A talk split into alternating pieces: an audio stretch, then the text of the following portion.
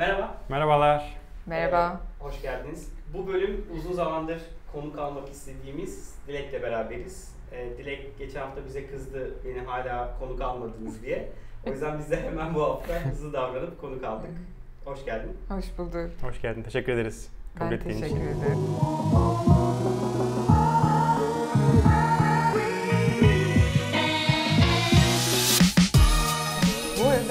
Neden kızdığımı açıklamak istiyorum Eyvah. burada. Etkinliğinizde konuşmacı olarak gelmiştim. Evet, doğru. O yüzden.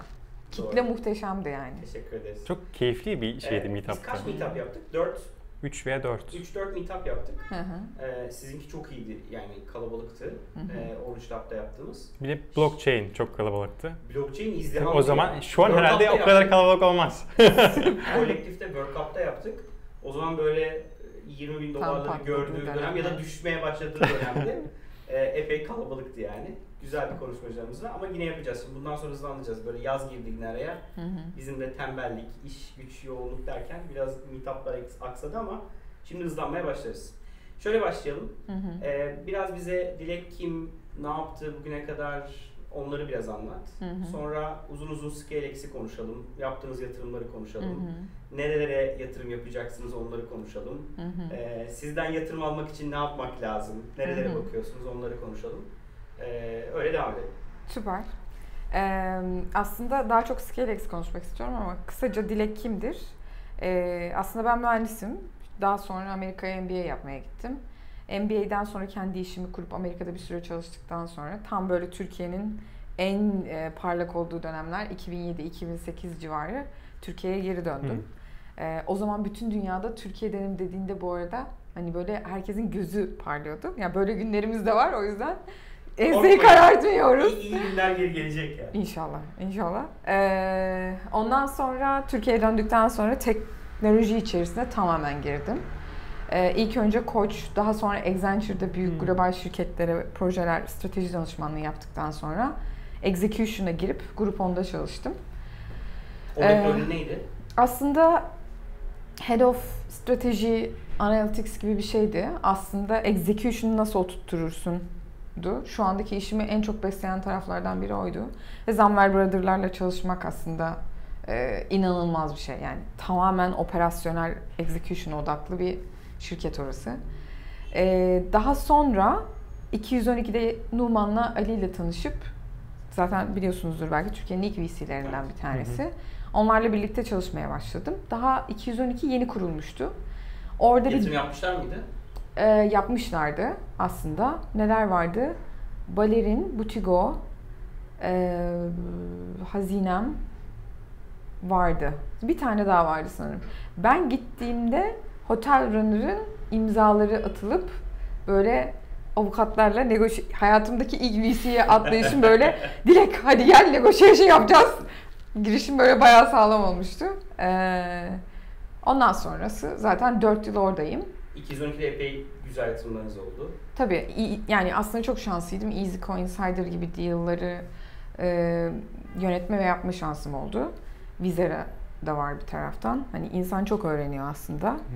E, ama asıl o arada önemli bir şey oldu hayatımda. Kaufman diye bir programa seçildim. Bu çok prestijli bir program. Her yıl bütün dünyadan 30 tane VC seçiyorlar ve 2 yıl boyunca eğitime giriyorsun. Her 3 ayda bir vadiye gidiyorsun.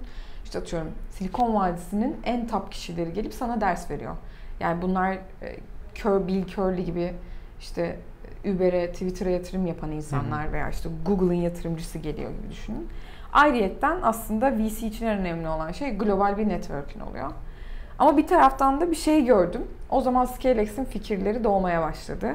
İşte Brezilya, Singapur, Dubai, Londra gibi ekosistemlere böyle göbeğinden girince şeyi anlıyorsun. Yani Türkiye'de aslında yaptığımız çok güzel şeyler varmış. Potansiyellerimiz varmış ama önümüzü kapatan nelermiş onları pat diye görmeye başlıyorsun.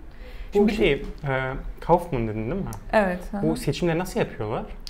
Ya seçimleri nasıl yapıyorlar? Bir kere e, birini refer etmesi gerekiyor. Hmm. Ee, Direkt iyi- şahıs mı refer ediyor? Evet, içeriden Kaufman'ın içinden birilerinin refer etmesi gerekiyor. Bir başvuru sürecin var. Hı hı. Böyle bir bayağı bir makale yazıyorsun. Niye katılmak istiyorsun, hayatında ne yapmak istiyorsun diye. Aslında hem başarılarına bakıyor Ama asıl baktığı hayata bakış filozofin ne? Hı. Sen bu gruba girdiğinde bu gruba ne katacaksın? Aslında şey diye bakıyor. Bu çok güçlü bir network. Biz sana çok iyi eğitim veriyoruz. Ama bu network'e sen girdiğinde bu network daha kıymetli olacak mı diye bakıyorlar. Çok güzelmiş. Ee, aslında onlar da çok inspire etti. Yani böyle birkaç şeyin bir araya gelmesiyle şeyi düşünmeye başladım. Yani Türkiye'de çok iyi mühendisler var. Hala 80 milyon insanız biz burada. Hı hı. Bu ülkenin en akıllı adamları, kadınları mühendis oluyor. Yani Evet. onu anlıyorsun. Ee, çok bir girişimci ruhumuz var aslında. O deli ateş Kesin dediğim ya, bir şey kesin. var. Kesinlikle. İnanılmaz Kervan yolda bir düzülür şey. diye biz bayağı bir girişiyoruz her şeye. Evet. E, o, o iyi olur ha. Aslında yani bunlar muhteşem taraflar. Şimdi bir de ama zayıf taraflar var. Onları nasıl düzeltir de buradan çok büyük başarı hikayeleri çıkartırız diye baktım. Barbaros. Hı hı. Yani adam Almanya'da yetişmiş bir Türk. Evet, Tam şey kesinlikle. yani örneği. Şey Türk ateşi var içeride ama Alman disiplini de var gibi. Bunu nasıl yaratırız biz diye düşünmeye başladım. Aslında Scalex biraz oradan çıkmaya Hı hı. başladı. Türkiye'den bütün dünyaya satan işler nasıl yaratırız? Eksiklerimiz neler? Bir sürü insanla konuşuyorsun. Problem şeyde çıkıyor. Yani Türkiye işte orta büyüklükte bir pazar. Evet. Bu çok büyük bir problem bu arada. Çünkü girişimci ilk günden global düşünmüyor. Türkiye'yi Türkiye'de düşünüyor. Şey, bu fikri Türkiye'de uygulamalıyla başlıyor. E para yok. Gerçekten Türkiye'de e, akıllı para dediğimiz para çok az var. Yani bunu girişim sermayesi olarak yapacak insan sayısı çok az var. E, tecrübe az. Tecrübe az olduğundan içeriği beslemek o kadar kolay olmuyor. İşte ScaleX de bunun üzerine çıktı. Problemler bunlar. İyi girişimcileri bul. Globale çıkmalarını sağla. Tecrübeyi içeri getir. Yanlarında co-founder gibi act et. Kolların, çok önemli. kollarına gir, birlikte git. Yani Hmm. çünkü bu bir öğrenme süreci. Bunu hızlandır. Daha güçlü ortak yatırımcılar getir. Yanındaki onlar da bir şey eklesinler. Ya o yüzden bizim e, yaptığımız yatırımlarda hep başka ortak yatırımcılar da vardır. Gibi buradan böyle bir çıktı. Sonra ben zaten şey diyorum, ben çırprenörüm diyorum. Çünkü ya ilk böyle bir etkinlik oldu. Etkinlikten sonra Ama her şey şey yolda gelişmeye başladı. Etkinliklerin de efsaneydi yani. Şimdi Yani. getirdiğin Öyle kişilere... diyorsun. Ya öyleydi yani biz... Bir de bana sordu öyle. Onun hazırlığı. Yani işte Harvard'dan hocalar Harvard'dan hocalar yani. Evet. La, ilk konu Launching Global Ventures'ı. Yani insanlara nasıl öğretiriz? Böyle herkese case study'lerini gönder. Bunu çalışıp da gelin Evet falan ya ben yani düşünsene Türkiye'de bir etkinliğe gidiyorsun. Hazırlık. bir hafta önce okuyup orada aman yani hazır olayım bir de Dilek böyle tembih ediyor başında. Herkesi. Hepsini çalıştın mı çalıştım evet çalıştım geldim falan. Workshop gibi miydi yoksa şey mi? Ders. Şey, Seminer. ders değil mi? Yani Ders. şimdi Harvard'a gitmiş ders almış bir insan değilim ama en azından Harvard'lı profesörden Evet. Dilek sayesinde bir yarım gün geçirdik yani. Aslında bir de sonunda da bunu daha önce yapmış girişimcilerin konuştuğu mutlaka paneller koyduk. Ya aslında konsepti anlayalım. Ya Benim kafa hep şey çalışır. Ormanı gör, ne nerede. Ondan sonra aşağılara dalmaya başlarsın. Aslında benim bütün yaptığım eventlerde onu yapmaya çalışıyorum. Yani global şirket yaratmak ne demek? Neler oluyor dışarıda? İnsanlar nasıl yapmış? Bunları bir öğren. Sonra zaten o kadar çok elle seçiyoruz ki insanları. 50 kişi hepsi scale aşaması founder, kurucu ortak. Birbirlerinden öğreniyorlar. Sonra zaten hep şey, Dilek bizi bir balığa götürsene Evet. demeye falan başladılar. Ya bir sürü ben de birçok insanla adını duyduğum, tanışmadığım bir sürü insanla Dileğin etkinliklerinde tanıştım. Şimdi sürekli görüşüyoruz. Yani o Süper. o network'ü sağlamak adına bence çok iyiydi ama hocalar da çok iyiydi yani. İyi, süper. Berkay mesela konuşmacıydı yani. Evet, Opsgen'in kurucusu Hmm. duymuşsunuzdur diye düşünüyorum. Geçtiğimiz hafta. Çok az insan biliyordu ama Bunun üzerine bir bölüm yapalım. Bence Berkay Berkay'ı mutlaka muhteşem. konuşturtmanız Konuyu yatırım da konuşmadık. Evet. Bir de ya misafir de alabiliriz. Evet. Yani geliyor ara ara bildiğim kadarıyla yine. Ankara'da Ankara'da. Bence siz Süper. bir Ankara'ya. Hem, hemen gideriz yani Berkay abiye yazayım. Yani. merkezi Ankara'da mı? Ya aslında Merkez- Amerika'dalar. Aslında şöyle mühendisliğin hepsi Ankara. Teknik ekip herkes Süper. burada Çok ama güzel. oradaki Amerikalı şirket gibi satıyorlar yani. Evet. O başarı orada zaten bence çok büyük başarı yani. Aynen.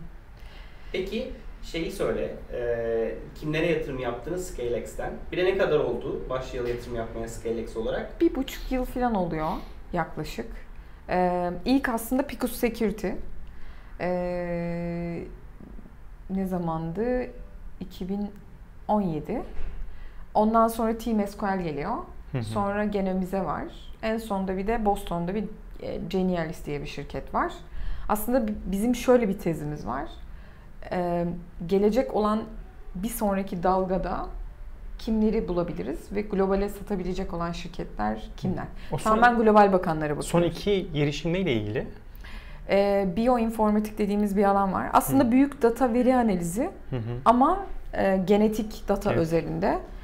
Şu anda inanılmaz acayip büyüyen bir yer. Ee, bir de Türkiye'nin özel bir yeri var bu arada. Yani keşke Türkiye'den daha çok bu konuda startup çıkarabilsek. O da baktığım ilk şirketin due diligence'ında fark ettiğim bir şey. Amerika'dakilerin bana söylediği Türkiye'nin ve Orta Doğu'nun genetik datası çok kıymetli. Allah Allah. Evet. Yani şundan dolayı bizde akraba evlilikleri çok olduğundan Ha. dolayı genetik hastalıklarının gözükme olası, olayı daha fazla. Şu anda da genetik datayı anlamlandırma dönemindeyiz. Türkiye'deki datayla anlamlandırıp üzerinde çalışabiliyorsun çok. Hı, doğru örnekleme çıkabiliyor burada. Evet. inanılmaz kıymetli bir datası var aslında. Bir ara şu Amerika şey popüler oldu. İşte bir şey saç teli tükürük gönder Evet. biz sana şey çıkartalım. Evet. Yani- İşte yüzde kaç Avrupalısın, yüzde kaç işte Asyalısın, o bu bütün Aynen. şeyi çıkartıyor. Ne kadar doğruluk payı var bilmiyorum bu arada. Çünkü ben onu 3-4 yıl önce duydum. Epey epey eskiydi. Yani şimdi hangi seviyeye geldi bilmiyorum. Şu aslında Ama o zaman ilk başta çok acayip popüler olmuştu yani. seviyede. Ya çok akıllıca bir şey. Para olunca işte böyle, böyle oluyor. Çünkü asıl yapmak istedikleri insanların o datalarını toplamak. O datayı topladıkça bu iş kıymetli bir hale geliyor. İşte 23andMe var, Ancestry var gibi şirketler var. Bu şirketler sana diyor ki işte e, soy ağacını çıkartayım diyor. Evet, e sen evet. tabii gaza geliyorsun. Aynen öyle. İnanılmaz bir şey çünkü bir consumer için. Çok pahalı bir şey de değil. 99 dolar filan. Bayağı da. ucuz yani. Ama zaten Deneyebilirsin para yani. orada 99 dolar değil para esas senin datan. Tabii. O Tabii. datanda hatta şimdi hep bu konuşuluyordu. Ortada bir şey yoktu. En son zaten çok büyük ilaç şirketlerinin anlaşmalar yapmaya başladılar. Datayı satacağız Vay. diye. Evet. O zaman demek ki o veriyi aldığı zaman bizden de şey alıyor? Ben bu veriyi kullanırım İzni de alıyor. iznini Tabii alıyor. genelde alıyor. Ee, bir de şöyle bir şey var. Tam diyordun ya böyle bir şeyler oluyordu. Şu ana kadar 12 milyon tane insanın datası alınmış örnek.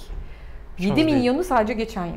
Oo. Yani exponential art gidiyor e, yani. ve giderek artacak. Sebebi aslında şu.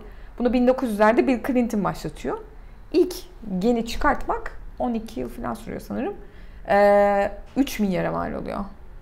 Bugün 1000 dolara mal oluyor. Daha da düşecek. canım. Yani 100 dolara falan indiğindeki şeyi düşün Bir sen. de hani zaman geçtikçe de bize verdikleri bilgi yani son kullanıcıya verdikleri Kalite bilgi de artıyor. artıyor, kalite de artıyor. Daha Tabii. detaylı bilgiler geliyor. Daha da ilgi çekici oluyor Tabii. alan kişi için. O yüzden data gittikçe büyümeye başlıyor. Evet. Epey ilginç bir alan yani. Muhteşem bir Bir alan. şey ya. diyeceğim, birbirlerinden çok farklı aslında. Hani ilk son ikisi belki biraz daha aynı hı. space'te, aynı e, benzer konularda. Ama Picus e, güvenlik Siber işi yapıyor, güvenlik. siber güvenlik işi yapıyor. Çok iyi yapıyorlar. Yani Evet. Vol- Volkan da harika bir girişim. Belki Volkan da bölüm çekeriz yani. Bence de mutlaka çok çekmek lazım. Team SQL başka bir space'te. Tabii multi platform SQL client aslında. Onlar da full, yani onlar çok güçlü yurt dışı odaklılar. E, Picus da sizle beraber daha yurt dışı şeyi arttı. Hı hı. E, bence o önemli. Yani sizin verdiğiniz en güzel etki aslında belki Picus'ta çok hissediliyor diye düşünüyorum şu dönemde. Hı hı. E, çünkü çok güzel işler yapıyorlar. Hani haberleri hem senden Aslında- alıyorum, onlardan alıyorum. Şu anda çok büyük bir müşterinin imzasını atmaya Almanya'ya gittiler mesela. Geçen ay Telekom İtalya'yı bağladılar. Avrupa'da 7'yi geçtik sanırım. Singapur'da müşteri var. Silikon Vadisi'nin en iyi yatırımcılarından birini zaten CoinVestor getirmiştik. Ama ya takım çok iyi. Zaten bizim şey şu. IP'si güçlü olsun. Takım dedike olsun. Ya ben hep buna şey diyorum. Kurucuyla problemin fiti var mı? Yani takım öyle bir takım ki mesela Picus Security'de. Adamlar doktoraları var, matematikçi, bilgisayarcı, en iyi white hacker'ı. Ondan sonra bir araya geliyor. Siber güvenlik işi yapmışlar. Problemi görmüş, yaşamış yani. Ben buna çözüm getireceğim diyor. Ve 2014'te başlayan bir sektör. Yani daha kim yatırım yapmasın? Türkiye'de de çok hızlı büyüyor değil mi? Türkiye pazarı da çok hızlı Tabii, büyüdüğü bir tabii. dönem yani. Tabii Türkiye'de çok hızlı büyüdü. Bir de şöyle bir şans var. Türkiye'de bankalarla büyüdüler. Türkiye'nin bankacılık sistemi çok iyi olduğu için müşteri olarak o da inanılmaz. Aslında şanslılar da birazcık oldukları yerden dolayı. Ee, valla 3 katı falan büyüdü bu yıl. Rüya Ki son birkaç ayda daha da hızlı büyüyecek diye bir hayalim var. Bence de çünkü dünyada şey ciddi sıkıntı olmaya başladı. Veri güvenliği. Her gün konuşuluyor özellikle bu Facebook olayları falan çıktıktan sonra da Hmm. insanlar hani o veri güvenliğine daha da security, paranoya Sony'nin başına Evet. gelen tüm kredi kartlar çalındı. Yani önümüzdeki yıllarda daha da trend olacak bir konu olduğunu ciddi Tabii anlamda şu anda düşünüyorum. yatırımcılar açısından da bu arada en e, Trend. sıcak alanlardan bir tanesi. Mesela Team SQL hani alakası yok diye Hmm. konuştuk ama onlarda da kurucular daha önce zaten bir mekanistte birlikte çalışmışlar. Bir, iki kurucu. İkisinin de exit'i var. Yurt dışında deneyimleri var ve ilk günden global bir iş düşünüyorlardı. Şu anda yani 40 bin üzerinde kullanıcıları var. 40 bin. Evet. Ee, ve ya işte Amazon'dan, Salesforce'dan bir sürü yerden kullanıcısı var. Çok iyi ya. Muhteşem Hakikaten bir muhteşem ekip. bir şey yani. Ya onlarla zaten o journey'de olmak çok acayip. Ee, ondan sonra Genomize Türkiye'deydi ama İran'da müşterisi vardı. Ama yapacağı işte yani işte orada da Erşen, mutlaka bence Erşen'i de almalısınız. Adam zaten Gökçe bu arada bizim üniversite. Gökçe evet şeyden. Evet. Öyle. İkisi şeyler. Hatırlarsın Isaac'in başındaydı o zaman. Hmm. Mesela yaptıkları, ya Karolinska Enstitü'de adam 7 yıl doktora yapıyor. Üzerine natürde yani paperları var. Hani şimdi bu insanlar zaten o kadar parlaklar ki bilmedikleri şey veya o anda bilmedikleri, gereken. geliştirmesi gereken genellikle business tarafı. Nasıl ölçeklerim? Yani aslında bizim ismin gelme tarafı da oradan geliyor. Nasıl scale ederim ben bu işi? Hı hı. Ee, bunlar böyle öğrenerek oluyor zaten. Sürekli öğrenmen gerekiyor. Biz böyle yanında gerçekten senin co-founder'ın gibi gelip onu daha hızlı öğrenmen için sana yardım ediyoruz. Gibi Peki. ScaleX hangi seviyede girişimlere yatırım yapmayı düşünüyor? Hani hı. ürünü var, satışı yok ve ürünü var, satışı Hı hı. var, e, free, free user var veya işte e, bir, bir geliri var mı, kârda mı olması gerekiyor? Nedir oradaki şeyiniz? Ya aslında şimdi Scope. bu VC jargonuyla konuşursak late seed dediğimiz yer ne demek bu? Ee, Senin dediğinle ürün var. Hı hı. Ee, tamamen son final ürün olmuyor tabii ki ama ürün var. Mutlaka bir iki müşteri de denemişler. Ee, zaten konuşmadan anlayacağı üzere aslında B2B dediğimiz daha çok kurumlara satış yapan şirketler var şu anda hedeflerimizde. Ee, ciro atıyorum 100-200 bin dolar olabiliyor. Yani Yıllık mı Emel abi? yıllık. Yıllık. Hı hı. Ama e, yani çok daha büyük ciro yapanlara da bakıyoruz şu anda. Mesela şu anda son seviyeye yakın olduğumuz bir şirket birkaç milyon dolar yapıyor. E, ama hiç ciro yapmamış olan şirkete de girdiğim oldu. Çok nadir. Fikir aşaması kesinlikle girmiyoruz. Hı. E, gibi Takım iyi olsa da yani bir ürün Yok. görmek Fikir gerekiyor. aşamasına girmiyoruz. Belki de feedback gerekir. Peki şey de sorayım onun üzerine. Ticket size ne? Yani ScaleX bir de siz yani CoinLess'e çok yapıyorsun. Bence o da çok değerli. Yani tek Hı hı. başınıza girmiyorsunuz. O konuyla ilgilenebilecek yurt dışından çok böyle tecrübeli yatırımcıyı da yanınıza getiriyorsunuz. Evet. Ne size'larda işlere bakıyor ScaleX? E, aslında yani böyle yatırım e, büyüklüğü olarak ScaleX için 100 bin dolarla 1 milyon dolar gibi ama senin de dediğin gibi CoinVest. Co-investor getirdiğimiz için 2 milyon doları geçtiği roundlar oluyor. Hatta daha da fazla olabilecek roundlar var şu anda. Çünkü işte mesela Picus'un case'inde e, Melih Ödemiş girdi birlikte bizle. Steve Jasinski, Stanford SRA'in bu arada president'ı bizim de advisor'ımız. O da kişisel olarak girdi. ACT ile birlikte girdik. Bir de Social Capital'ı getirdik. Yani aslında biz bayağı böyle co-investor giriyoruz. Ee, yani aslında Silicon Vadisi'nde de bu oluyor. Türkiye'de Evet, çok fazla görmüyoruz ama. Bence bir eksiğimiz de o Türkiye'de. Türkiye'de benim gördüğüm bir rekabet de var. Yani Hı hı. çok nadir bir işte galiba şeyin Serkan'ın bir chartı vardı öyle. Kim kimle beraber hangi şirkete yatırım yapmış hı hı. diye. Ee, Hmm. Dışındaki örneklere bakınca Hepsi böyle hepsi birbirine, hepsi birbirine Türkiye'de böyle birkaç tane böyle hani sanki şansa böyle aynı şirkete yatırım yapmış VC görebiliyorsun. Tabii şeyin de etkisi var. Türkiye'deki hala o evet var birçok VC ama o kadar da olması gereken kadar değil. Evet. Ee, onun da bence bir etkisi vardır. Sayılar belki şu anın 2-3 katı olsa eminim çok daha fazla co-invest görebiliriz Türkiye'de de. kesin. Ee, o yüzden herhalde önümüzdeki dönemde daha da açılır bu işler yani ülkenin bu haline rağmen.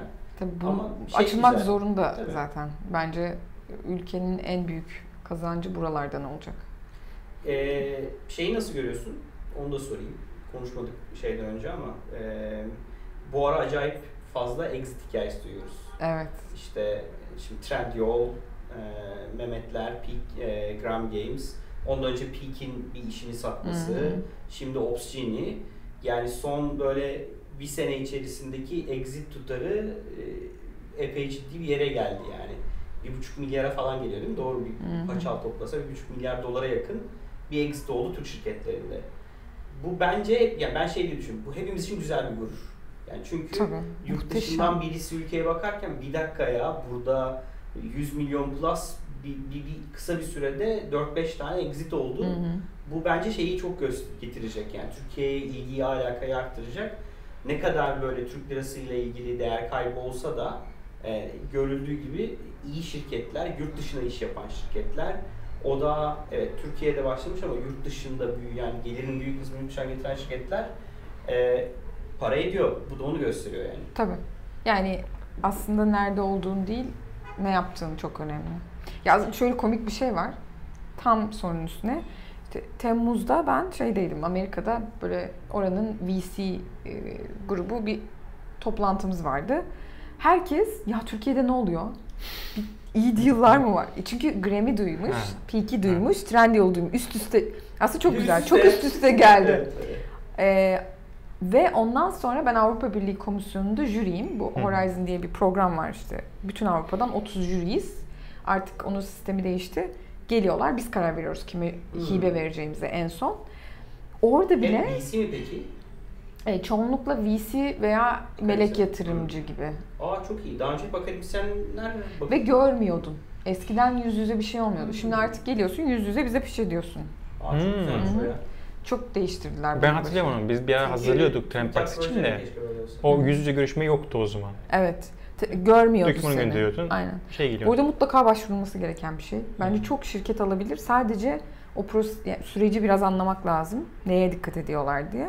Çünkü 2,5 milyon euroya kadar Bence para onun için veriyoruz. ayrı bir bölüm yapabiliriz yani. Evet, Çünkü birçok girişimci Kesin merak yapın. ediyordur yani. Horizon nedir? Duymayan çok, Çok. insan vardır yani. İnanılmaz. Ya dikkat edilmesi gereken bir iki kısım var. Ondan sonrası ya teknolojiyle ilgileniyorsan eğer mutlaka süper bir bölüm. alınması Önü gereken. açık bir iş yani. Tabii. Ee, ya o yüzden iştah var. Hatta şöyle bir rakam var. Biz çalıştık. Bunu çok fazla söylemek istemiyorum ortalıkta da. Normalde silik... Yok girişimci dinlesin de daha çok para yatıranlar çok duymasın. Şimdi aslında Silikon Vadisi'nde toplam yatırılan VC parası artı exit'in arasında bir oran var. 3-3,5 gibi bu. Türkiye'de bu 10'u geçti. Yani toplam yatırılan hani bu şimdi aslında iki türlü bakabilirsin. Acı hiç para yatırmıyoruz. çok acı bir durum ama ya da yatırdığınızı çok çok iyi geliyor. Yani bu opsiyonu de 10 küsürü de geçti herhalde. Tabii. Çünkü 10 milyon sadece yani baktığında günün sonunda. Acayip bir Berkay şey. hikayesini anlatmıştı ya. Yatırımcıdan yani zorla yatırım aldım ya. Adam gelip benden Evet. yatırım vermek için beni zorla- zorladı. Sonra aldığımız parayla zaten ihtiyacımız yoktu. Kasada duruyordu. Yatırımcı gelip bana niye parayı Harcamıyorsun?" dedi demişti yani. Senin Evet. etkinlikte. Muhteşem Ee, yani. Şimdi böyle bir exit süper yani. Ve daha da gelecek. Ben bekliyorum. Yani çünkü e, şöyle benim çalıştığım şirketler global odaklı oldukları için ve dışarıda müşterileri olmaya başladığından orada dahi gelen VC, exit değil ama VC'lerin kalitesinin nasıl olduğunu görünce inanamıyorsun. Yani global arenaya çık, iyi iş yap, yapılamayacak şey yok. Peki Türkiye'de şeyi nasıl görüyorsun? Hani önümüzdeki yıllarda bu trend devam edecek mi şu an bu önümüzde şey bu yıl geçtiğimiz yıl yaşadığımız? Yatırım yapma mı exit mi? İkisi Exit aslında mi? hem hem yatırım artıyor olacak mı hem exit artacak mı? Çünkü şey dedikodu çok dönüyor ve hani e, söylen çok hani Türkiye'den çok fazla e, iyi developer, iyi girişimci Avrupa'ya akın ediyor. Sürekli Evet. sürekli geliyor bu haberler. Bir ay, iki ay, altı ayda bir işte ya buradan beş kişi gitmiş, buradan üç kişi gitmiş. Benim arkadaşlarımdan da çok iyi developerlar gitti Avrupa'ya.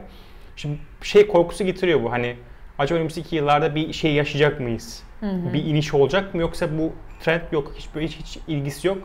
Ee, iyi bir girişmiş kitlesi gelmeye devam ediyor, yetişmeye devam ediyor ve artmaya devam eder mi? Senin gördüğün kadarıyla Nasıl sence nasıl olur? Yani şöyle, e, benimki büyük bir ihtimalle biraz biaslı bir şey olacak, onu söyleyeyim. Çünkü Hı hı. benim işim gereği görüştüğüm insanların kalitesi çok yükselmeye başladı. Hani bundan 6-7 sene önceki girişimci kalitesiyle bugünkü kalite arasında çok. çok fark var. Yani bir de bence bu üniversitelerin işin içine girmiş olması, eğitimlerin artmış olması artık daha farklı bakıyor. Başarı hikayeleri çıktıkça kalite artıyor gibi düşünüyorum. Ama yatırımla exit'e gelirsek ve developer tarafına. Şimdi developer tarafında evet gidiyor bu arada. E, ama hala burada developer var. Bir ikincisi e, yani global olmak demek zaten belki de onu yönetebilmek demek değil mi? Yani herkes bir ofiste Hı. olmayacak zaten. Evet. Biraz onu da erken yaşta, şirket erken yaştayken öğrenmek gerektiriyor olabilir. Belki daha hızlı ittirecek kurucuları daha farklı düşünmeye. Hı hı. Ee, ya ben şey diyorum yani girişimciysen zaten olmayanı oldurtmak işin. Evet. Ee, o o kıymetli. Ya iyi iş çıkarsa yatırımda gelmeye devam edecek. İnşallah öyle olur. Ee, o zaman şeyi de biraz konuşalım. Ee, bize en çok gelen sorulardan ve en çok böyle yorumlara yazılanlardan ya fikrim var, ürünü çıkarttım, paraya ihtiyacım var. Ee, ama yatırımcıya gitmeden bir yani neyle sana gelmeli ya da neyle bir yatırımcıya gitmeli? Hmm. Biz kendimize bir şey söylüyoruz. Rakamınız olsun. Yani neyi iyileştirdiğinizi tutun. İlk günden işte atıyorum bir B2C bir iş mi yapıyorsun? Kaç müşteri aldın? Kaça aldın? Müşteri alman fiyatın düştü mü? Gelen müşteri tekrar geliyor mu? Hani KPI'lerinizi sürekli loglayın hı hı. ve yatırımcının önüne datayla gittiğinizde geri kalan geri kalan daha kolay diyoruz biz. Hı hı. Sen ne diyorsun? Yani ne ne önerirsin yani hem sizin için hem diğer yatırımcılara giderken hı hı. hem ne aşamada gitsinler hem ellerinde neyle gitsinler? Tamam. Aslında şöyle, bu venture capitalist'ten başlıyor. Tabii. Bahsediyoruz Hı-hı. aslında. Senin sorduğun soru vardı ya hani nerelerde yatırım yapıyorsun sen? Ben late seed demiştim. Aslında orada hangi tarz VC'ye gittiğine göre bu birazcık değişir. Ama temelinde şu var. VC'ye gidiyorsan mutlaka bir traction görmek ister. Ne demek bu? Ne iş yapıyorsan müşteri kullanıyor mu? En kritik şey bu. Pazarda bunun çözdüğün problem ne? Müşteri bunu kullanıyor mu? Bunun potansiyeli ne kadar büyük? Ve sen nasıl düşünüyorsun ve öğreniyorsun? Şimdi benim özelimde ben ilk gün tanıştığımda böyle X ve Y chartıma koyuyorum. İlk başlangıç noktası burada. Kurucuların gelişimi nasıl ve öğrenmesi. Çünkü bu yolda zaten o kadar çok şey değişecek ki ne kadar hızlı öğrenip onları çözebiliyorsun. Feedback alabiliyor mu? Feedback alıyor musun? Ee, iyileştirebiliyor musun? Sürekli progres edebiliyor musun? Bu en benim için en kritik şeylerden biri bu. Ee, o yüzden traction'ın var mı? Müşterin kullanıyor mu? Sen ne kadar kendini geliştirebiliyorsun? Mutlaka yatırıma ihtiyacı olmadığında ulaşmasını tercih evet. ederim. Yani ne demek bu? Evet, kesinlikle. Çünkü mesela bazen Çok geliyorlar. Bence bu. Ben yatırım Kesinlikle. alacağım. Yarın almam lazım. Öyle bir şey asla. Direkt beni kilitliyorsun. Çünkü sen aslında akıllılık etmemişsin. Çalışmamışsın. Bilmiyorsun ki bir VC'den para almak ortalama 6 ay sürer. Bir ilişki kurman lazım. E, bir traction göstermen lazım. Yani aslında işin çalışmadığını gösteriyorsun. O ilişki aslında böyle zamanla gelişen bir şey. E, ya pitch deck diye bir şey var. Pitch deck'in hazır değilse, materyalin hazır değilse gitme. Yani pitch deck ne demek? E, sen ne iş yapıyorsun bir cümleyle. Bunu da anlatamayan kurucular geliyor bu arada. Elevator bir cümleyle pitch. ne yapıyorsun sen? Beni gördün, heyecanlandıracak için, heyecanlandırabilmek için ne söylüyorsun? Yani bir de şöyle düşün, karşındaki insan binlerce iş görüyor. Ve şey çok yüksek yani birlikte yarıştığın insanlar çok yüksek ve senin rakibin aslında VC'ye gittiğinde sadece şey senin aynı işi yapan adam değil. Hı. Diğer tarafta işte genetik data analizi yapan evet. adam. %300-400 büyüyen adam. Yani sen ona göre nasıl iyisin? Ee, pitch deck dedik. Para, ne kadar para ihtiyacın var? Bu para seni nereye getirecek? Bir kere insanlara hayal kurdurtmaya öğrenmek lazım. İşte bu da hikaye hmm. anlatmakla oluyor. Böyle onun için de önceden çalışmak geliyor, gerekiyor. Şöyle bir şey oldu. Bir ay oldu herhalde. Bir tane ekiple tanıştım. Böyle bir şey yok. İlk kez Türkiye'de, ilk kez diyorum bak abartmıyorum 5000'in üzerinde şirket gördüm her soracağım soruya önceden hazırlanmışlar. Çok güzel. Yani çocuğa çıkartıp parayı ver yani. ha bir de siber güvenlik alanındalar. İşte e, biri daha önce exit yapmış bir şirkette çalışmış. Pitch'te hazır. Use of funds'ı düşünmüş. bilmediği yere de üzerinde çalışıyorum diyor. Bu arada her şeyi bileceksin diye bir şey yok. Aynen. O da çok tehlikeli. Çok tehlikeli. Her şeyi biliyorum, her şeyi zaten yapıyorum, öngördüm. İnanılmaz. Mesela ben dedim ki mutlaka iletişimde kuralım. Bana mutlaka haber verin. E, newsletter'ınızı gönderin. İnanılmaz iyi bir şekilde takip ediyor. Bir de e, baktığım bir şey daha var. Takımın dinamiğine çok bakıyorum. E, biri ürüne psycho. Yani kafayı kırmış o problemle ve ürünle yani. Her şeyini biliyor. Rakibini girmiş kullanmış, pazarın nereye gittiğini biliyor. Öteki de inanılmaz business kafası var işte. Tam. Ben pazarlamayı nasıl yapayım falan. Minimumda süper takımlar. Yani ve oldurtmaya çalış. Ol, ya, s- girişimci gelip ya para olmadan olmuyor dediği gün zaten öyle bir şey yok. Ee, Çünkü bir gün de gelecek, para da alsa parası bitecek ve oldurması lazım. aynen. Evet. Yani Kesinlikle. Kriz dönemini bugünden daha en küçük haliyle yaşayamayan bir adam ekip olmuş 100 kişi, 150 kişi para bulamayacağı gün geldiğinde şirketi batırmayacak adam olması lazım. Aynen. Ya Muhammed Ali'nin bir sözü var. Ben ona bayılıyorum. Boksta yere düştüğün an değil, yerden kalkmadığın an kaybedersin. İşte yani girişimci böyle girişimci olmak böyle bir şey. Bir de girişimciyle problem ne kadar fit? Bir kere daha söylemiştim. Bu aşırı önemli. Yani seni dünyada o problemi çözmek için özel kılan ne? Ee, onu anlamaları genelde zaman alıyor. Ama o fitin olduğu zaman gözleri parlıyor insanların. Sektörden çıkan girişimci aslında avantajlı başlıyor. Sektör olabilir, özel bir insayda olabilir, o Aynen. problemi yaşamış Hayatının bir olabilir. problemi, evet, hayatında yaşadığı bir problem olabilir. Ee, hayata bakış psik- filozofisi olarak o onun hayat amacı olabilir. Yani biraz değişken orası. Yani çok net bir şey söyleyemiyorum. Ama o inanılmaz değiştiriyor her şeyi. Çünkü çok zor yani. Şirket kurmak, girişimci olmak çok zor. Biliyoruz. Ben şey diyorum, Hakikaten. mazoşist oluyor biraz yani. Acı çekmekten keyif alıyor. Ya kesinlikle Acı, çok acı zor. çekmekten keyif almıyorsan yapılacak iş değil Yapamamalı. yani. Evet. Muhteşem. Ben çocuk bakmak gibi diyorum. Hani çocuğu olmayan anlayamaz ama. hani çok acılı bir süreç ama e, yani yetiştirmek emek Evet. gerekiyor ama e, şeyi Sonuç, evet. sonucu aşırı yüksek yani. Çok teşekkür Şey- ederim. şeyi sorayım bir de son olarak. Ee, şimdi bizde şey de geliyor. Ee, tek başına girişimci. Başka co-founder yok. Süper. Şimdi bu VC için ve hani ilk seed kısmı için de e, sorayım. Direkt şey mi? Kırmızı çizgi mi yoksa hani olabilir. Hani yürütebiliyorsa, kendisi takım kurabilecek gibi ise e, yatırım düşünürüz. Böyle bir şey der Tamam. misiniz yoksa? Aslında dü, dü- yani bizim sürecimiz şöyle bize ulaştı. Ee, biz onu eliyoruz. Bizim de resmen CRM'imiz var yani böyle çok Hı hı. şirket girdiği için. İlk mesela baktığın dört tane kriter var. Ürün, işte Hı hı. ürün hangi problemi çözüyor, bu problem nasıl bir problem iyi çözüyor mu, neyi farklı yapıyor. İşte takım, takımın işte o e, problemle founder'ın fitleri var Fiti. mı, birbirlerini ne kadar bütünlüyorlar. Şimdi eğer orada tek kişi ise bir eksin var. Evet. Ama şimdi devam edeyim sonra anlatacağım.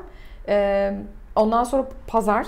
Yani pazardaki fırsat ne kadar büyük ve pazarın neresinde şu anda kendi içerisinde büyüyen bir pazar mı işte satüre olmuş bir pazar mı bakıyorsun. Bir de finansal ve iş modeli yani bu işin Hı. o modeline bakıyorsun. Şimdi dördüne bakıyorsun. Takımda bir kişi olması tabii ki kötü bir şey. Çünkü niye seni bütünleyen adam yok? Bu yolculuk Evet. inanılmaz zor. Ama diğerleri ekstrem iyiyse olabilir. Şey O zaman ben bu adamın yanına bir adam bulurum. Muhteşemse her şey. Tek eksik oysa o puzzle tamamlanır, yürünür Evet. diyebilirsin. Veya şunu düşünüyorum mesela. Ya ben yalnızım ama beni bütünleyecek adam bu olabilir. Bunu nasıl alırım? Yani bunu düşünüyor mu diye bakıyorsun aslında. Ama yüzde Kapalı yüz bir adamsa ben tek başıma yaparım ya başka ortak olmaz. yoksa çok zor yani. çok zor. Yani ortaklık vermiyorsa falan çok zor. Okey. Son bitirmeden biz birkaç bölüm önce şey konuştuk. Ee, onu da şeyden çıktı. Ya girişimcilere baktığımızda VC'yi tanımıyor ya da yatırımcıyı tanımıyor. Yani yatırımcı ne yapar? Böyle gökten parası var, cebindeki paraları böyle saçıyor. Al çocuğu biraz sen, biraz da sana vereyim. Senin tipini beğenmedin, sana vereyim diyen insanlar olduğunu zannediyor.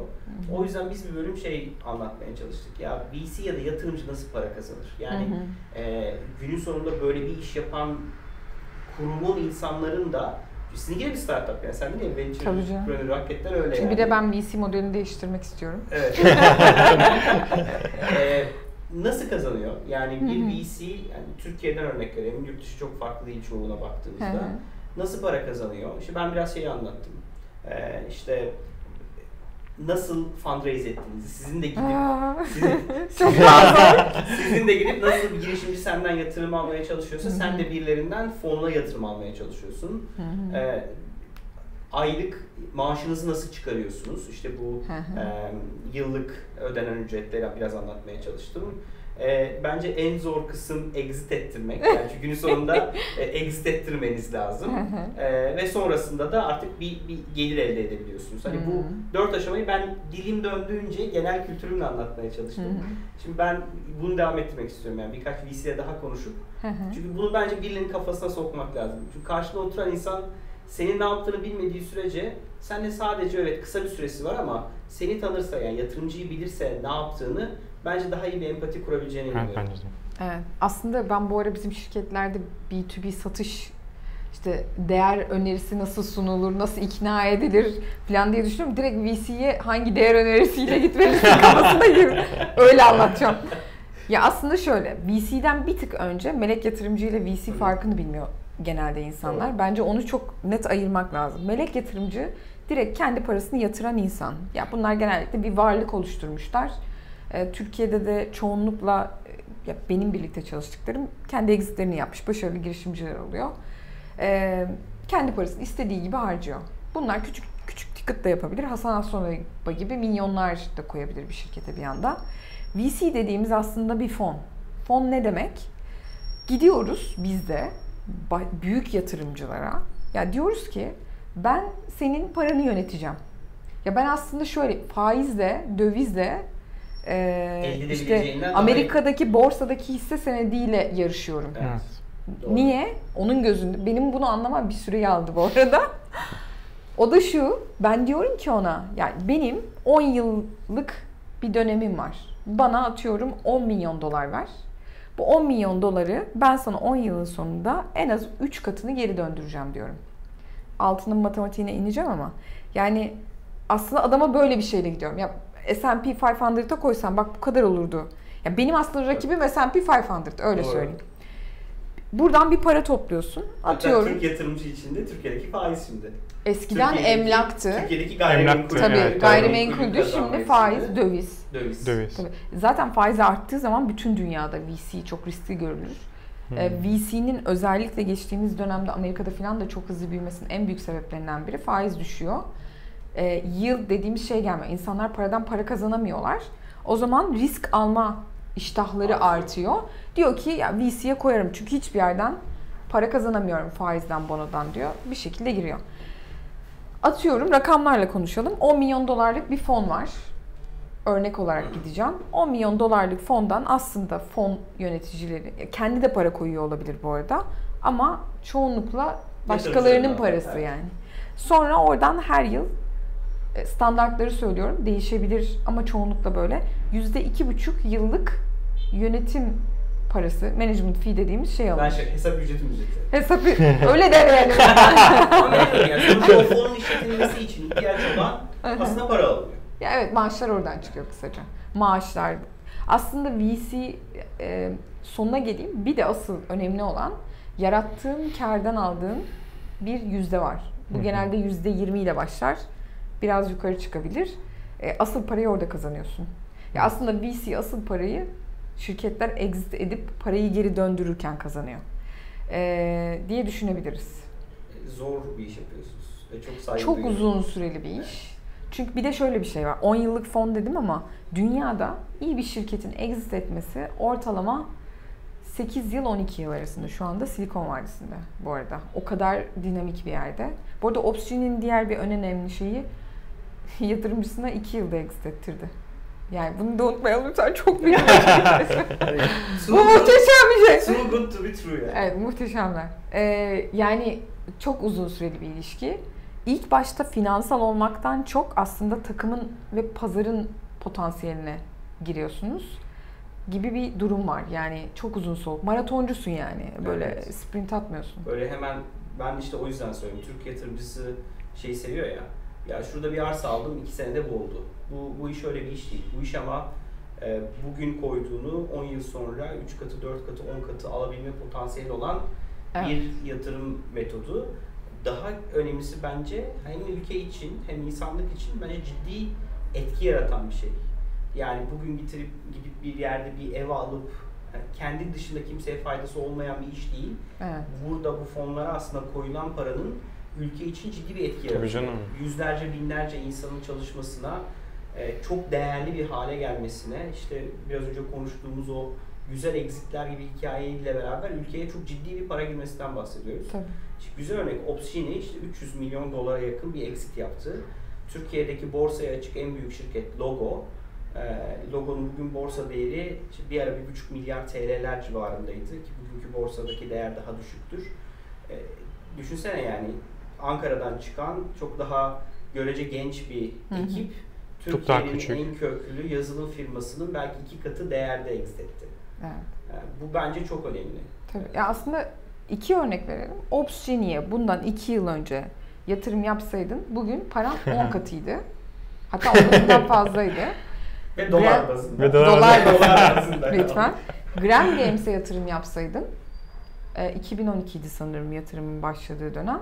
50 katı bu sene çıktığında 6 yılda. Yani böyle bir ya çok riskli bir yer. Ya bizim işimiz işte çok riskli ama zaten- potansiyeli çok yüksek. Aynen, risk, potansiyel dengesi. birine iki şirkete para vermek değil, fona vermek Evet. o yüzden önemli. Çünkü fonla beraber Riski dağıtıyor. 20 şirkete yatırım yapacaksın, 10 şirkete yatırım yapacaksın. 10 şirketinden bir tanesi dediğin gibi 50 katı yapacak, bir tanesi belki 10 katı yapacak, bir tanesi belki 5 katı yapacak. Belki 3-5 tanesi batacak ama paçala vurduğunda 10x geri gelebileceğin bir iş yapıyorsunuz.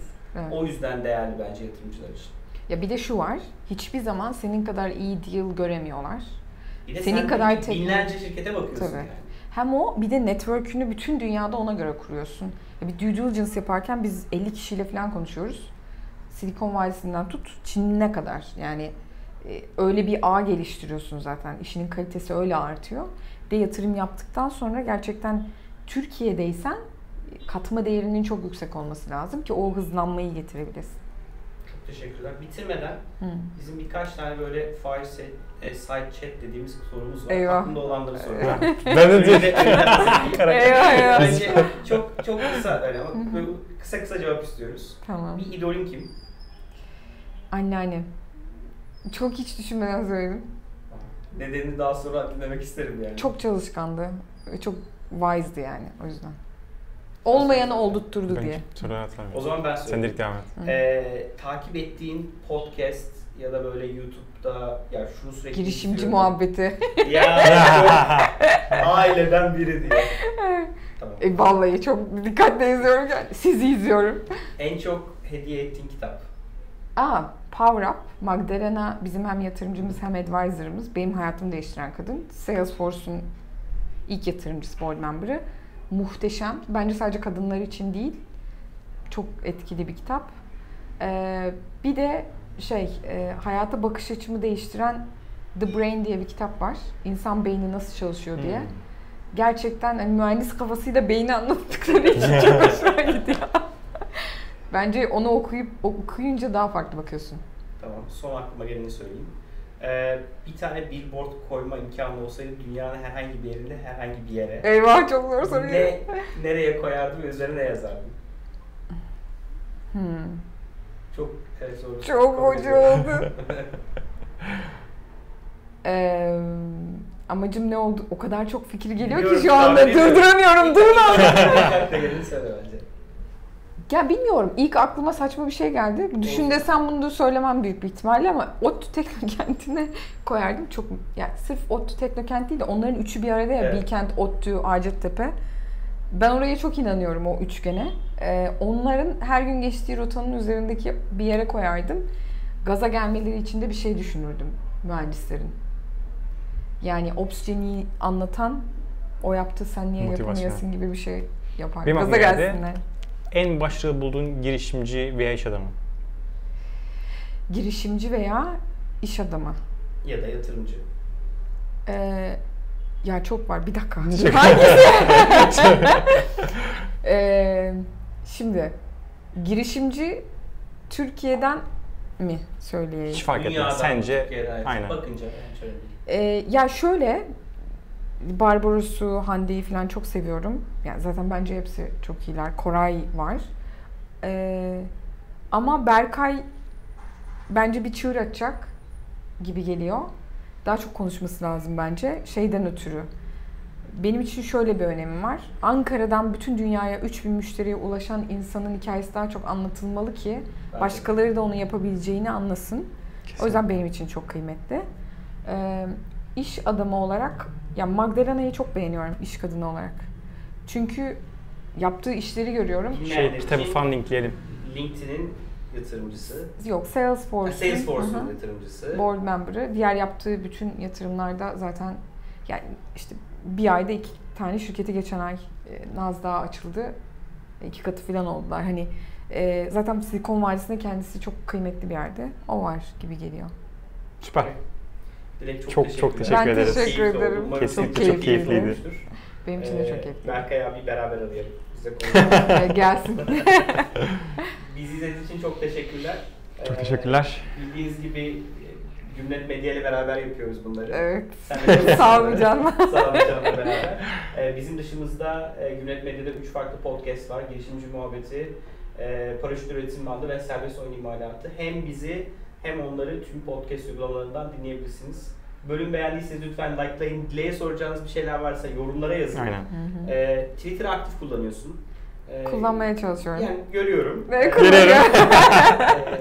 ee, ve bize yorum yazarsanız biz dileğe ulaşırız. İçiniz rahat olsun. Ee, bölüm beğendiyseniz lütfen likelayın ve paylaşın. Görüşmek üzere. Görüşmek üzere.